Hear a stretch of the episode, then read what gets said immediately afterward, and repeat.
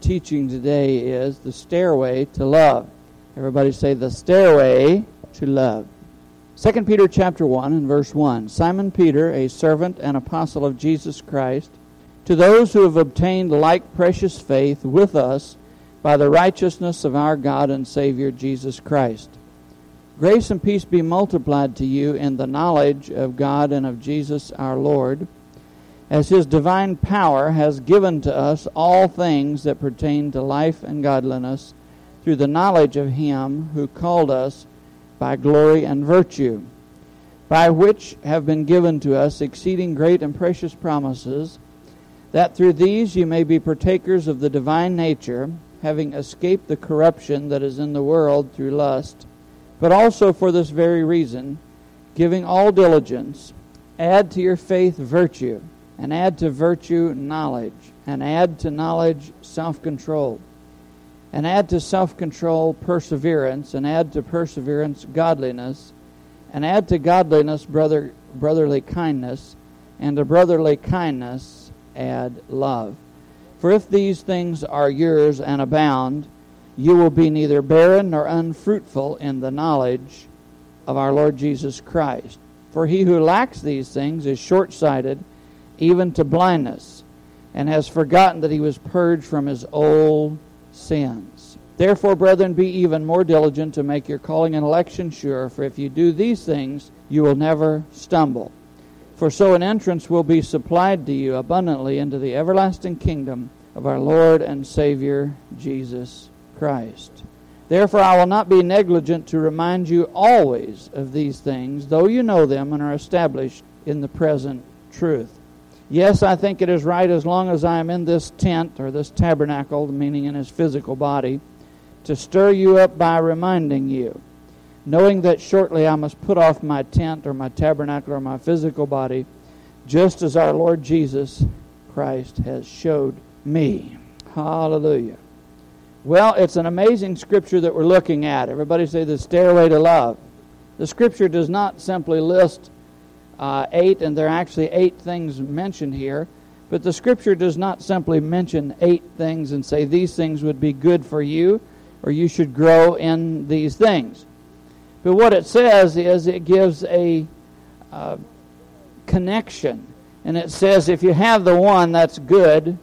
But to that, you better start adding this. And once you have gotten a measure of that, then you're going to be able to add some of this. And once you have those three things, you'll be able to move into the fourth. And once you have the four, you can move into the fifth. And once you have the fifth, you can move into the sixth. Once you have the sixth, you can move into the seventh. Once you have the seventh, you can move into the eighth. So it is a stairway or a progression that we find here. Now, we all know that as a child, we looked at our parents. You know, the little boy looks at his dad, the little girl looks at the mom and says, Oh, uh, see all the things they can do, and they have grown up clothes, and they can drive a car a truck or whatever they drive and they have responsibilities and they can cook or this or that or pick up things and and they're able to do so many things and make decisions and all. And the child looks at that and says, "Oh, I want to be that right now. I want to be that right now." And so the little girl puts on her mom's high heels and she goes clunking around the house and is careful not to trip and break the heel off the high heels. And the little boy wants to put on dad's big shoes and he's he's clomping around in these big shoes. And he's saying by that, I just can't wait to grow up. I just can't wait till when I have the abilities. I just can't wait to when I have the strength, to when I have the responsibilities, and, and I can do all the things that mom and dad can do. And so there is within our hearts a desire to immediately move into all that God has for us. Now, it's not difficult for the little girl to grow up and learn to drive and cook and sew and whatever she needs to do. And it's not difficult for the little boy to grow up and have a car or a truck and, and learn to wear his big work boots that his dad had or whatever. These things are not difficult, but it's not only difficult, it's virtually impossible for that child to move into immediately. And what we would all like, and, and I as well as the rest, we would like to simply have an instant cure all. We would like to believe, as some denominations do, that uh, once you were a sinner and now you made a profession of faith in Christ and all your worries are over and everything's taken care of and everything is just fine. And the reality is, you and I have been Christians long enough to know it's not that easy. Everybody say, not that easy. because you and I have found and discovered and learned that there is a process in growing up. There is a process in growing up into Christ, into the anointing. And so I want to talk to you for a moment about the stairway to love. I wish that everyone could love. The Bible says that God is love. He that loveth not knoweth not God. And to whatever uh, to whatever attainment you have in loving, that's how much you know about God, and that's how mature you are as a Christian. And we would like to believe that everyone is loving, and that all Christians are loving, and that all of us are loving. But in reality, we find that love is a very evasive. It's very, uh, it's wispy. It's ethereal. It's hard to get a hold on love because it's more than just a feeling. It's not just simply a feeling. I loved my father, and he passed away. And I could go for six months without seeing my father. I could go for weeks and weeks and weeks and never hear his voice on the phone or get a letter from him. I didn't feel any less loved. I didn't feel any less appreciated. And so true love is not a matter of did you talk to me this morning? True love is not a matter of did I write you a letter last week? True love has to do with a spiritual connection that you have and that you are sharing with another person that you believe that God has divinely brought you together. And true love has in it the very nature of God. And that's why we don't see a whole lot of true love, right? The boy says to his girlfriend he loves her madly, and then he says, How about a little sugar? And she says, No. And then he says, Well, I don't love you anymore. so we discover that perhaps he did not love her to begin with, right? And so true love has nothing to do with whether you gave somebody a little sugar this morning or wrote a letter or whether you saw them uh, last week. True love has to do with that spiritual connection, and we have to grow into those things. So let's look very quickly at these eight things the stairway to love.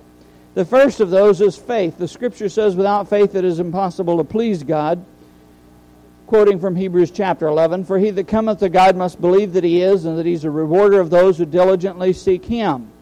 And so faith is believing that God is there, that he is the supreme being, the creator of heaven and earth, that he sustains all things by the word of his power, and also that he's going to reward you for seeking him and for seeking to know more about him and seeking to be like him. So faith is actually believing in God and believing that he and you have a working relationship whereby He wants to reward you.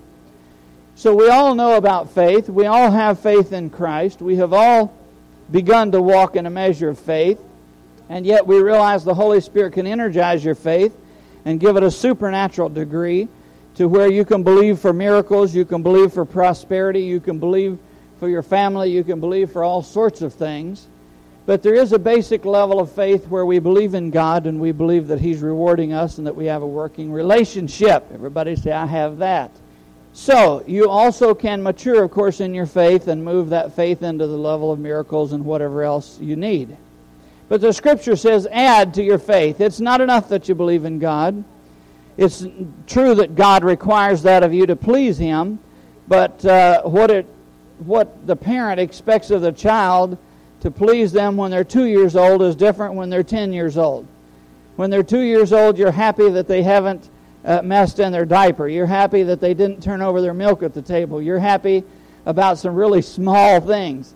And when they're 10, you're not happy with those things. You have assumed all those things, and now you have a new level that you're working on. But the scripture says, add to your faith, all right? So I want to challenge you this morning to add to your faith. Begin to move into some other levels the first thing the scripture says you've got to add to your faith, or the first area that you and I must work on, is the level of virtue. See, well, what is virtue? Virtue is the good things, the commendable things that are about people's character. Virtue is not a specific, but it's just a general statement of the positive character traits like trustworthiness and courage uh, and honesty and decency uh, and some of the virtuous qualities. And so it is not enough that you believe in God. It is not enough that you believe in Jesus Christ. But you've got to add to that some actual qualities of trust and courage and, and strength and all the basic things as you grow. In other words, you begin to grow spiritually. So you add to your faith some virtue, or some virtues could be thought of in the plural.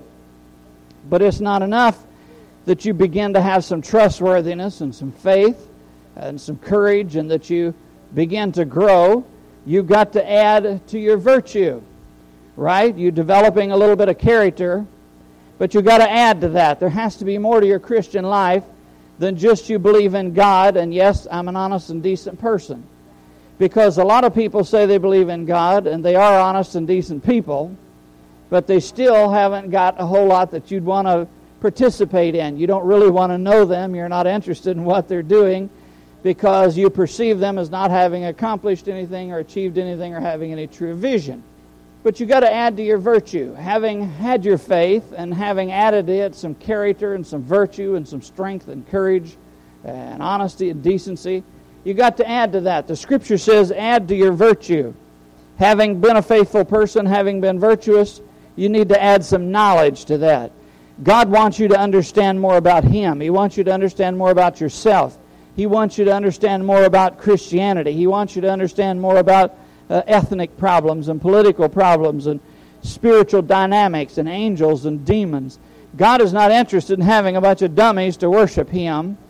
Because if you said, uh, oh, I've got dozens of followers, they fall at my feet and think I'm the most wonderful person in the world, and you said, here's my followers, and they all came out and went, duh. And then everybody laughs because, yeah, you got followers. They don't have sense enough to pick the cornbread out of their teeth. What kind of followers is that? God does not want us to be ignorant, brethren. He wants us to have knowledge. And it is a plus, it is a positive, it is necessary to develop knowledge. It's good to sit in Sunday school as a child learn something about the Bible. It's good to study human behavior and learn about psychology and the way people's minds works and the way their emotions work it's good to understand things about spiritual dynamics and the Holy Spirit and miracles and how all these things work. Everybody say, I want to know. There's something that says inquiring minds want to know, and you as a Christian should be an inquiring mind. You should want to know. You should need to know. You should be anxious and eager and excited to know and to learn about spiritual things. Amen? I know about uh, 30 years ago, a wave swept across America. I think it's kind of gone or dissipated or dried up somewhere. But about 30 years ago, a wave swept across America called the Deeper Life Seminars. And there were deeper life seminars everywhere and how to pray and how to be deeper in God and how to be more spiritually minded and how to understand the spiritual dimension. Right? They were trying to add some knowledge.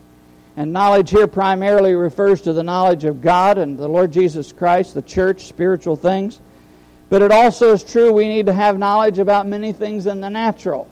If there's no plus, there's no positive side to being ignorant, right? And if a policeman stops you for disobeying some law and you say, Well, I've never heard of such a law, he doesn't say, Oh, okay, that's all right then. He goes ahead and arrests you or finds you or whatever he's wanting to do to you you know, whatever strikes his fancy, he goes ahead and puts that on you because lack of knowledge is no excuse. And you and I, beloved, we have a Bible. We have history books. We have all around us examples of faith, examples of lack of faith, examples of faithfulness, examples of tardiness and lack of faithfulness. We have before us all kinds of examples. All we have to do is examine them, and our knowledge will begin to increase. But once we have some faith and some virtues and character and knowledge, the scripture says we got to keep adding. That's not enough. It's not enough that you know a bunch of things about God, that you even know a bunch of things about yourself. But the scripture says add to your knowledge self control. Self control. What does that mean? It means that you may get angry, but you don't get so angry you fly off the handle. It means you don't say, Well, I've had all I can take and now I'm going to blow up. It means you don't decide that you're tired of a certain situation and you're going to hit somebody or you're going to hurt this or you're going to break that or you're going to make this call or do this destructive deed. Self control is more than simply controlling sexual desires and controlling anger and things. It's controlling every area of your life. The Holy Spirit wants you to bring into submission every area of your life. Somebody say self control. And so, self control is a virtue, it is a positive, it is a plus. Now, it's not to say that a person is uh, neutral or so peace loving or so uh, lackadaisical that they just don't care, right? It's one thing to just don't care. Just don't care is not self control. When you can lay down and go to sleep next to uh, a job doesn't mean you've conquered the, the problem of workaholic syndrome, right? And not talking about apathy. We're not talking about laying down next to the problems or sitting down next to the devil and saying, well, I'm not going to fight the devil, you know, or whatever. It's self control means that you have what you want under control, your emotions are under control, your mind is under control, you know where you're going, you know what you want, you know who you are in God, and you're not out of control and you're not apt to do something bizarre. Because you see, if the devil understands you, and he does, and he knows that you have problem controlling yourself in a certain area, whether that's, you know, lust or greed or anger uh, or whatever, then all he has to do is push your buttons in that in that area, and he has messed you up. He has sidetracked you. He has derailed you. It's like the boy who came to my house one time and he wanted to be saved. He was a kid I went to high school with, and we've been witnessing to him for a long time. And he came over and said he was ready to get saved. And he's a handsome young boy. He's a doctor's son, had plenty of money and all, but he'd been having a wild life for years. And he said, McKinney, I'm ready to get saved. And I said, Well, if there was a beautiful girl right down the street at a motel and she called and said, Would you come over here and have sex with me? Would you go over there? He said, Boy, would I, man. Give me the address. And I said, Well, then you're not ready to get saved. He said, Well, what do you mean? I said, Getting saved is more than just saying, Yeah, I believe that Jesus is Lord. It's a determination to exercise some self control, get a hold on your destiny. Where is it you're going? What is it you want to do? And get some control over the situation. Because if you save $10 a week for the next 20 years, you got a pot full of money. But if you save $20 and then somebody says, you know, do this for me, or I need a pair of shoes, or whatever, and you spend the twenty dollars, and then you save twenty more, and you spend the twenty, and you save twenty more, and you spend the twenty, because your desires or emotions were out of control, and in whatever way it works out, suddenly you don't have any money at the end of twenty years, and you can say, "I've been saving all my life, and now I have nothing." And somebody says, "Well, I don't understand how you saved all your life. You saved twenty dollars about seven hundred and fifty times." But you spent it every time because your emotions and your desires were out of control. Do you understand what I'm saying? Everybody say self control. But it's not enough to have self control because you can be smart and know something about God and understand yourself to a degree and be able to self control yourself. You know, you got you got a somewhat of a handle on where you're going. But the scripture says add to your self control perseverance. What is perseverance? Perseverance means that when things get hard, you don't give up. When things get difficult, you don't throw in the towel. When things get, uh, uh, the way gets hard, you may complain and grumble a little as a normal human would, but you don't throw in the towel and say, I won't give up, right? I knew a fellow once who had uh, one arm, and he pastored a church that had about 150 people, and it was the building and all was about half the size of ours. And they had a nice educational wing and all. And he was there three or four years, and 150 went down to 50, and then 40, and then 30, and then 20. And then they couldn't pay the bills, and they sold the chairs out of the classrooms, and they sold everything, canceled everything in their budget except his salary. And I told him, I said, Well, uh, pardon me for interfering, but you need to go to a different church, get a job, do something. I said, You know, you don't have anything left to sell and uh, you're bankrupting the people and you're driving them all away. I mean, the guy couldn't preach worth anything. It was a terrible situation. I would give you his name and address, but that doesn't matter. Uh, the point is, I told him, You got to do something, bail out of this situation. And he said, My dad taught me as a child, I've always got to stick in there. There's a time for retreating, there's a time for getting out of a situation right? If a grizzly bear is chewing on your arm, uh, how far does he chew up the arm before you give him the arm and run? Right? There is such a thing as wisdom. But on the other hand, you and I need to learn that just because things are difficult doesn't mean, you know, a husband and wife have one fight, it doesn't mean it's time to throw in the towel. You get mad at your pastor one time, it doesn't mean it's time for you to find a new church. Uh, you're going to college and you hit a couple of hard courses, it doesn't mean you need to change your vocational attitude.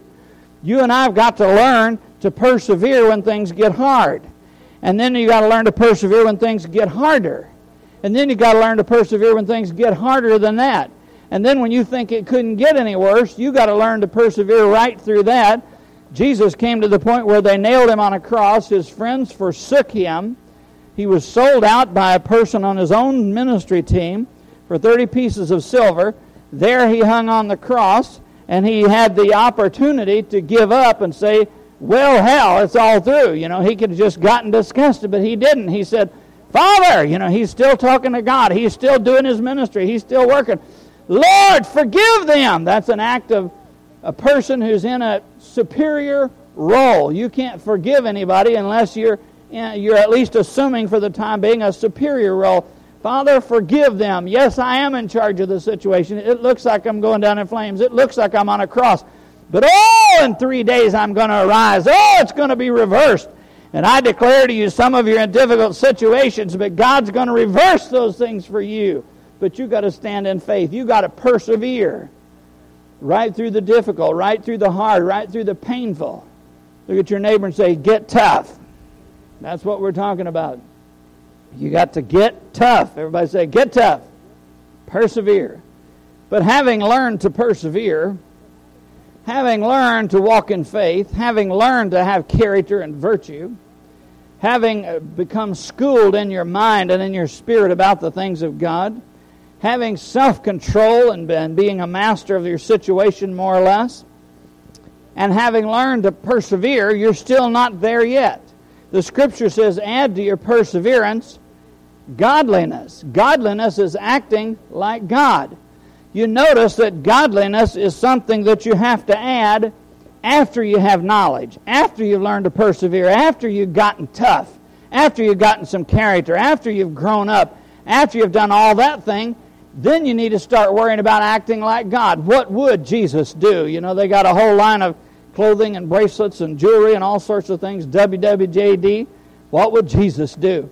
Well, until you've done these other things, you can't add godliness. You can't walk like Jesus walked if you're immature, if you're weaker, if you can't persevere. You got to learn all those other things first, and then you can worry about godliness. Amen? And godliness is for those who've already conquered most of the areas in their life, conquered their past, wrestled their demons, uh, straightened their situation out, learned about God, got a handle on the Bible and everything else. Then, after you're way down the road spiritually, way down the road spiritually, then you learn about godliness. In the natural, you say the little boy, the little girl's trying to grow up and they want to be like mom or dad or Uncle Ted or whoever. But once they get developed to a certain point, godliness would be somewhere along the level of like going to graduate school. You know, you've already been through junior high, you've already been through high school, you've already been through college. You're going to graduate school now. You're getting right down to studying the very essence of reality and things. You're in graduate school now and you're studying godliness. There's nothing worse than trying to teach and enforce godliness on people who just got saved and are very immature and they don't know if they should throw their crack pipe away or hit someone on the head with it or turn in their Uncle Ted's, you know, dope dealing. They don't know what's going on. They wouldn't have a clue. A person who's got, just gotten saved doesn't have a clue about how to be godly or how to be Christ-like. They do know that they have a new attitude about life and a new sense of being forgiven and a new liberty. They do know they've entered into a new life, but as far as really walking in godliness, it's totally impossible for a person who just got saved or recently got saved or got saved last year to be Christ like because they don't even know what they're talking about. They don't have a clue. It's one thing to say the words, but it's another thing to actually understand what they mean. And I know that when I first began studying the Bible and reading theological material, I would see a certain concept and I'd say, That's good, I've got it. And then I'd look at it a year later and say, Now I know I've got it. And then two years later, I'd say, I think I've got it now. And five years later, I'd say, Now I really do understand what that means. And that's after years of struggling and, and worrying and trying to get a grasp and understand and see how something really, uh, you know, how it appears and how it functions and how it works in Christian life. But godliness is way up there. Everybody say graduate school. Graduate school for the Christian is when you actually do start thinking about what would Jesus do? What would the godly thing be to do? How does God view this thing in our society or this thing in my life? But notice, having done all those things, And by then you think, boy, I am really moving along. Having done all those things, the Bible says you're going to have to add to that brotherly kindness. Now you say, what in the world? I thought the first thing in the world you do when you become a Christian, you start loving your Christian brother, right? The first thing you do, you just day one, oh, I had this grudge against all these people, but I got saved yesterday, and now I just love them all and all my brothers out here, you know, and, and I didn't used to like blacks or Hispanics or Orientals or whatever, you know, and but now, you know, I love them all, and you know, da da da da da, right? But the Bible says that having done all these other things, when you have really been moving along, you you going through graduate school and you've got a handle on everything and you got it all together, then what you're going to have to start working on is brotherly kindness. Why is that? Because there is this basic foundational fundamental concept that I'm right and you're wrong. When you start discussing an issue with a friend, your basic supposition is I'm right and you're wrong. Now you may say, I don't have all the information yet, but I'm pretty smart and so what information I do have, I'm sure is correct. And I may, I may not be perfectly understanding the situation, but I got a pretty good handle on it. So we start with these assumptions. And once we really find out what godliness is about and understand how God operates and we try to do it, look at your neighbor and say, You got to do it. See, once we learn about godliness and we start to actually try and put it into practice and do it, what do we discover? we discover that there's certain things about our Christian brother and sister that we don't like. You know, maybe it's a little thing, how they squeeze the toothpaste. Maybe we don't like that they get up so early or go to bed so late or get up so late or go to bed so late or whatever. We may not like their hairstyle or we may think, how could that young person have pierced their tongue? What does that mean? Does that mean they're wild, rebellious, and hippie? Or as I met a uh, friend of mine the other day that I hadn't seen in years, and he had his son with him, and he had a mohawk haircut. And I'm not talking, the boy wasn't 15, right? He was like 28 or 30. I mean, a big man. He was two inches taller than me, a big guy, right? Shaved his head and had a little thin mohawk down the middle. I mean, it wasn't like four inches standing up, it was only about an inch and a half long, and a little curly mohawk. And I'm looking at that thinking, if that's not the most ignorant thing I've ever seen. And then I think, well, now wait a minute. That haircut, although it may show that he has poor taste in, in hairstyles, who am I to judge whether he's spiritual or intelligent or religious or anything else about him? I need to have brotherly love towards him. Amen. I need to look at him whether he has a pierced tongue or purple hair or big hoop earrings in his ears or you know whatever he has done. Oh, look at my new fashion. You cut off your left foot and put on this plastic sock, you know. And you go, oh, great idea. Fine fashion statement. You know, we look at things and think how twisted they are, but in reality, brotherly love says that this person is struggling at whatever level they're on, and you need to accept them there and try to befriend them there. And if they say, I have a great new revelation, say, well, what is it? Vegetables will kill you. Don't ever eat vegetables. It's a great revelation. I just come into this. Instead of saying, well, you're about the stupidest person I've ever met, only a fool would try to convince you not to eat vegetables. Instead of saying that, go, wow, what a revelation, man. Tell me, how'd you come to that conclusion? Share with me. I'd like to hear more about it. Brotherly love is something that most of us don't even have a clue about. We're hard enough for us to try and even think about being godly, uh, but to actually move into the area where we actually love people with their inconsistencies, with their uh, irrationalities, with their stupidity, with the foolishness, and all the crazy ideas, and all the mixed up emotions, and all the twistedness, and all the foolishness.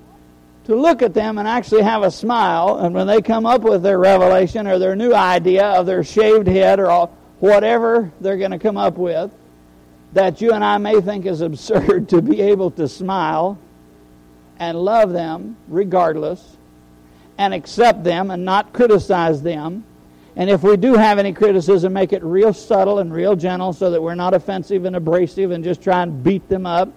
Say, oh, I'm going to fix your hair, all right? You like a shaved head, you know, knock them down, kick them in the head a couple times, get your pocket knife out and whack the rest of their hair off. See, that's no way to approach it. That's not brotherly love. And I submit to you that most of us don't have a clue about brotherly kindness. See, it didn't even say love. I just said love. It, it didn't say love. It said brotherly kindness. Kindness is being kind to someone regardless of what it is they have done. And you love the person despite all the foolish problems they have had. And the easiest way to see it is to look at your own children or the immediate members of your own family, right? When your son gets arrested for something foolish and his name is in the newspaper and you have to go down and bail him out, you say to your husband or wife or whoever, you say, Well, that's the most ridiculous thing. How could my son be so stupid? How could I have raised anybody that stupid?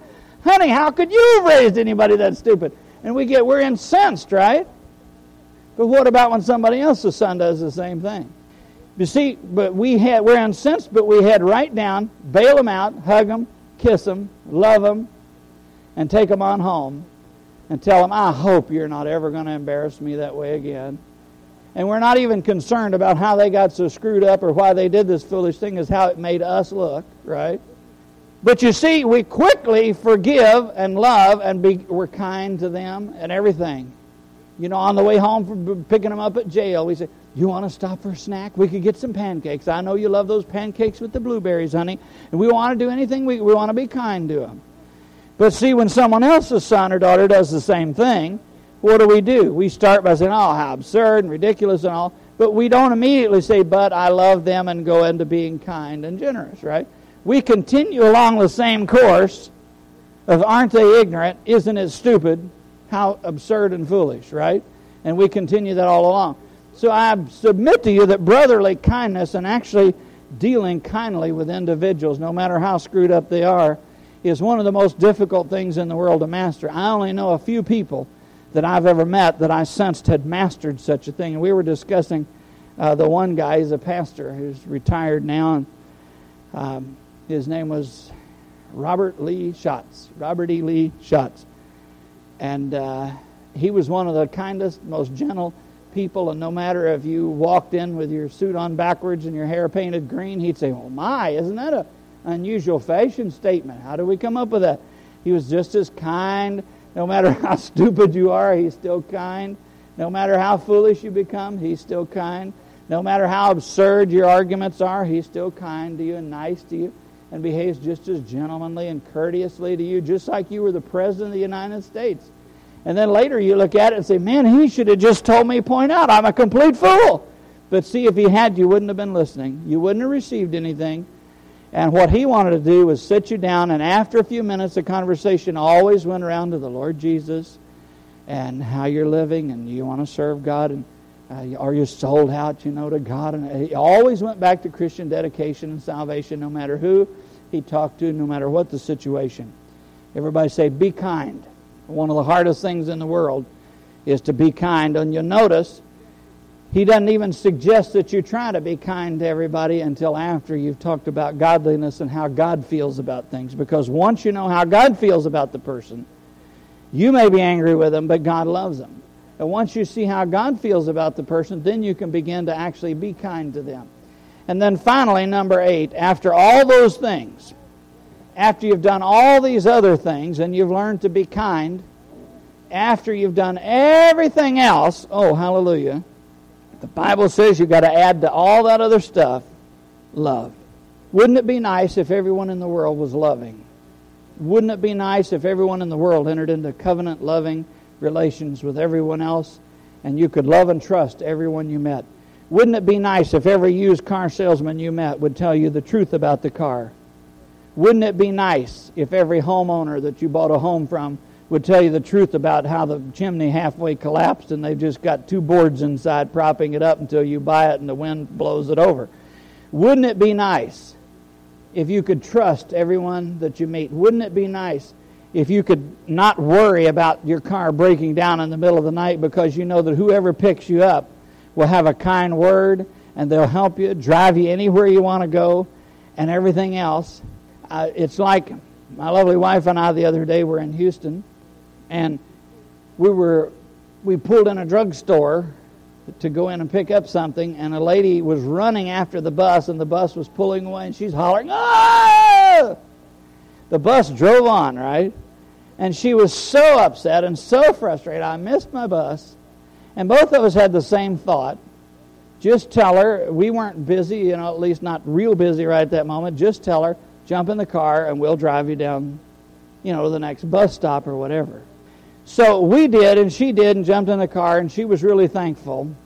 But it was almost like you could feel the fear mounting up within her because we were zooming along after the bus. There was no one at the next bus stop, so it didn't stop. It kept on going, and it's blocks ahead of us. There was no one at the next bus stop, and it went on, right? And so then we caught a light, and the bus went into the distance, right?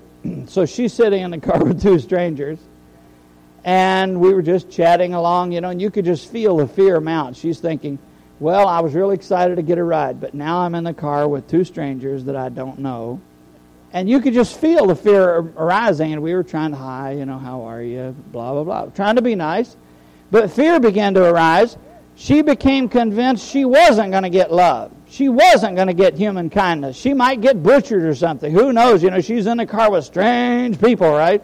So she said, let me off at this next convenience store.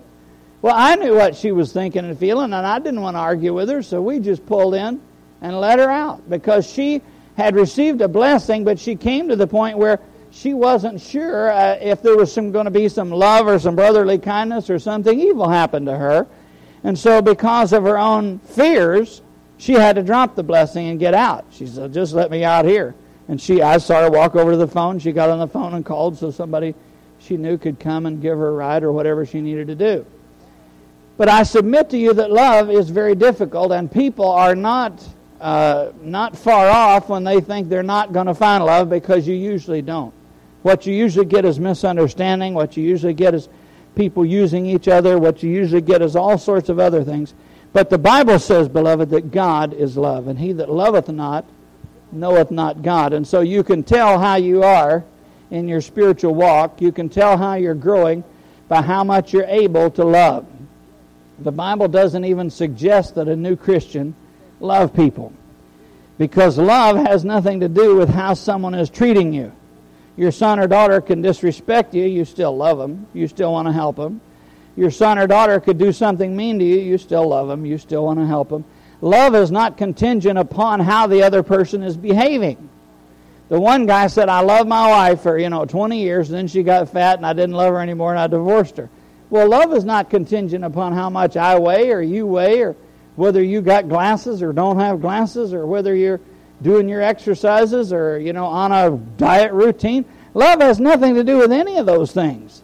Love is a spiritual commitment. It is a connection. It is a coming together with a relationship blessed by God and knowing that you're with each other in a covenant that is not based upon performance and therefore you can't fail on the covenant. When you get saved, God says, I love you. And that's the end of the story. It's not, I love you until I find out you messed up. I love you until you quit your job or until, you know, you steal something or you do something. I love you until. It's not like that at all. It's not conditional. True love, the God kind of love, looks at people and enters into relationship with them that is permanent, that is covenantal, that overlooks. It assumes there will be failures. Did you know that when God saved you and forgave you of your sins, He already knew of every fault and every problem, every sin you would commit, every lie you would tell, every shortcoming you'd ever have? He already knew every bit of that, and He smilingly, lovingly, cheerfully, warmly welcomed you into His arms anyway, knowing every bit of that. And so, true love is when we welcome and understand people, and we welcome and love them openly without any concern about their performance or how they're going to do. In fact, with the assumption that they're going to mess up sometimes, but we're going to love them anyway. Amen. When the mother has that newborn baby, she's not hoping, oh, I hope he'll never mess in his diaper, because she already knows that he will.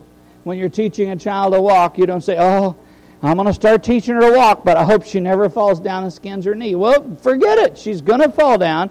She's going to skin her knee.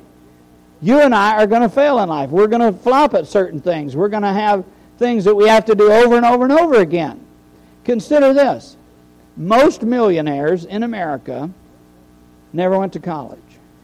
And over half of all the millionaires in America those who actually made their million, not just someone who inherited a million dollars, those who actually made their million, over half of them went bankrupt at least once because they're visionary and they worked hard and they said, if I work hard and put all my energy into this project, I believe I can have this thriving car wash or restaurant or whatever.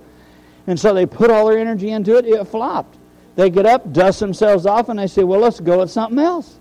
So they're raising sweet potatoes or whatever they're trying to do, right? They're going to make that million and they're going to go after it. Most millionaires didn't go to college. Most millionaires went bankrupt at least once, but they dusted themselves off and said, if that plan didn't work, my next plan will do better. I learned something from my last failure. I'm going into the future with a bright promise of tomorrow. And I declare to you, that's the way God sees us. He assumes you're going to mess in your diaper occasionally. He assumes you're going to stumble and fall down. He assumes you're going to have problems. He assumes all those things, but He still loves you. He still cares for you. He still forgives you. He saved you knowing every sin you'd ever commit. In fact, the reality is He forgave you. When He forgave you once, God doesn't stand in time, my friend. When God forgave you once, it was retroactive, it was proactive, it went all the way to your birth, it went all the way to your death, covered anything and everything you ever will do or even conceive of doing. You, my friend, if you're a friend of Jesus Christ, if you're a child of the King, if you're a son of the Most High God, you are forgiven. Everything you ever will, won't do, think of doing, it's all already taken care of. That's how much God loves you. That's why in the marriage vow we say, in sickness and in health. You're assuming a person will at some point get sick, and they will. You're assuming for better and worse. You're assuming there will be some times that won't be that pleasant you're assuming there will be some failures. And that's why you're already from the beginning of the wedding vow pledging all these things about the ups and downs and the good and the bad and the more money and the less money and, you know, da da da da da da da da, right? Hallelujah. How many of you know that what you need, what I need, what the world needs, what we all need is love? And wouldn't it be wonderful if we, from this day forward, could love one another as never before? One guy said, There's only two perfect people in the world, you and me, and I'm not sure about you. And that's the way most people's attitude is. It's like the guy who founded the First Baptist Church on American soil. He then withdrew from the church later, he and his wife did, and became seekers. And then he got rid of her because she wasn't spiritual enough. And that left out of all the people in the whole world, guess who the only one was that was truly spiritual and intelligent and with God's program? Just him, right? And the problem with that is that you may be smart and you may be even smarter than the person next to you, but there's a whole world full of people and a lot of them are smarter than you are in whatever area you want to name. And so the reality is we're all human. We're all made of dust. Uh, just a little ball of clay with Jesus on the inside, as one man said. And as Bishop Pace says, you're either in a mess, or you just got out of a mess, or you're fixing to get into a mess. And he said, life is just a whole lot of mess, and so you've got to accept it. But love is saying that we're going to enter into this covenant, and that's the way God is with you, and that's the way He's been with me. And that's the way we must be with one another. Let's enter into this covenant, and let's do this thing together. Amen. And you know about that covenant love. It has to do with the way you view your children, your family, but that has to be spread out. We've got to be able to include others. We've got to be able to forgive other people who trespass against us. The Lord's Prayer, we pray it, we say, Father, forgive me as I forgive others. The Lord loves you whether you love anybody else or not, but I think it's, it's not easier for Him to love, but it's more comfortable, it's more pleasing for Him to love you if He sees that love within you. Amen. Let's all stand together for prayer today.